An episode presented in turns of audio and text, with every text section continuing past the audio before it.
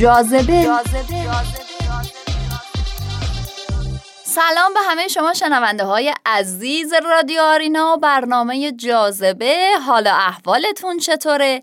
می‌دونم منتظر شنیدن برنامه خودتون یعنی جاذبه هستین. در این برنامه می‌خوایم 6 سبک در فشن که هرگز از مد نمیفته رو براتون بگیم. هر چقدر هم که جهان مد در حال تغییر باشه بعضی از لباس ها هیچ وقت از مد نمیفته و حتی بیشتر مورد توجه قرار می‌گیره و ما می‌تونیم همیشه از اونها استفاده کنیم.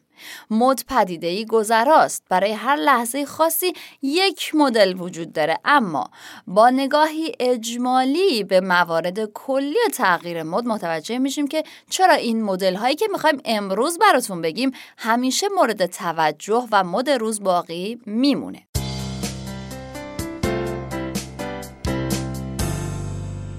اولین سبک سبک خانومانه یا لیدی لایکه. در سال 1947 این مد شروع شده و طراح فرانسوی کریستیان دیور سبک جدید در دامن و کمر لباس زنانه به وجود آورد. کریس کلی و جکی کندی با استفاده از این مدل ها در سال 1950 تونستن این لباس ها رو برای زنان خوش لباس به عنوان اولین انتخاب معرفی کنند.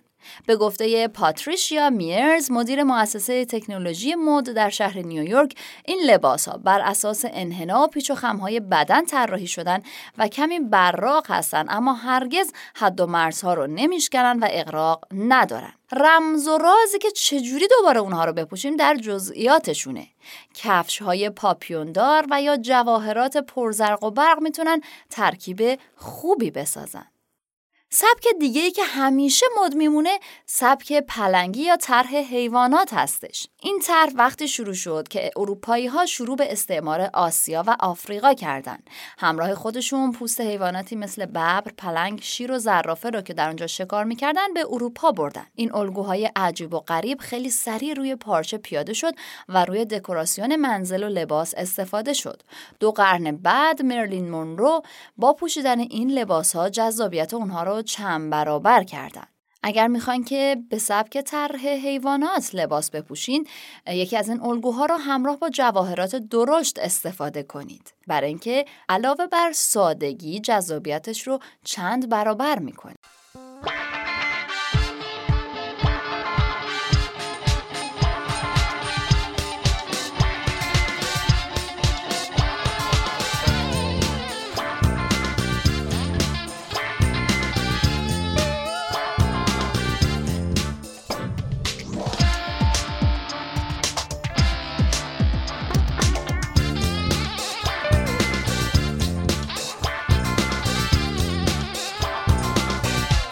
سبک دیگه که هیچ وقت از مد نمیافته سبک لباس مردونه است.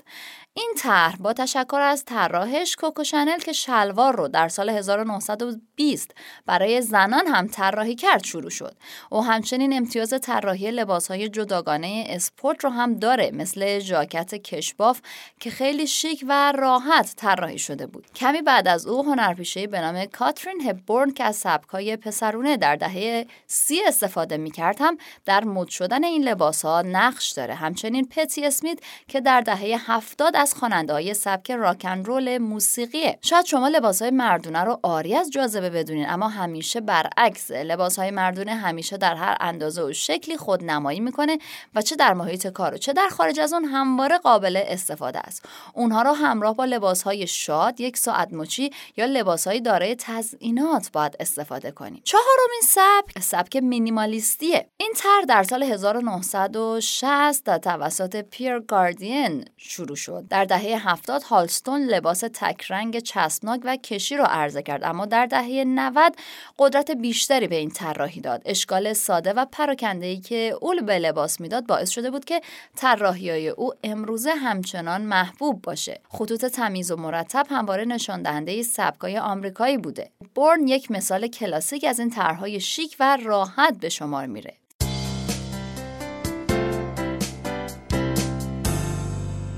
سبک فلورال یا گلگلی. در واقع از دامن طبیعت الهام گرفته شده و ابتدا روی کیمونوهای ژاپنی ها خیلی دیده می‌شد.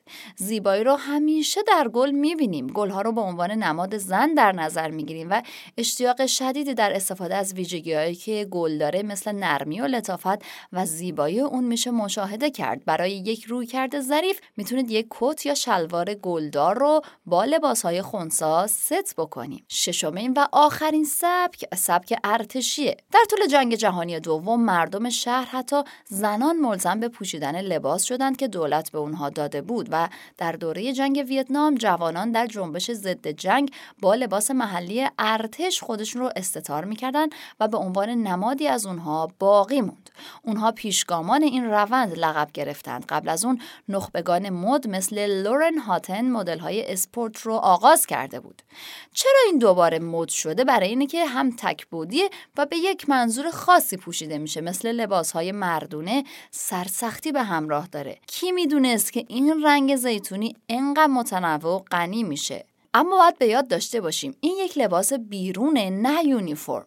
باید دارای طراحی و تزئیناتی مثل جیب های بزرگ باشه. اما خوبیش اینه که برای این نوع لباس ها زیاد هم طراحی لازم نیست.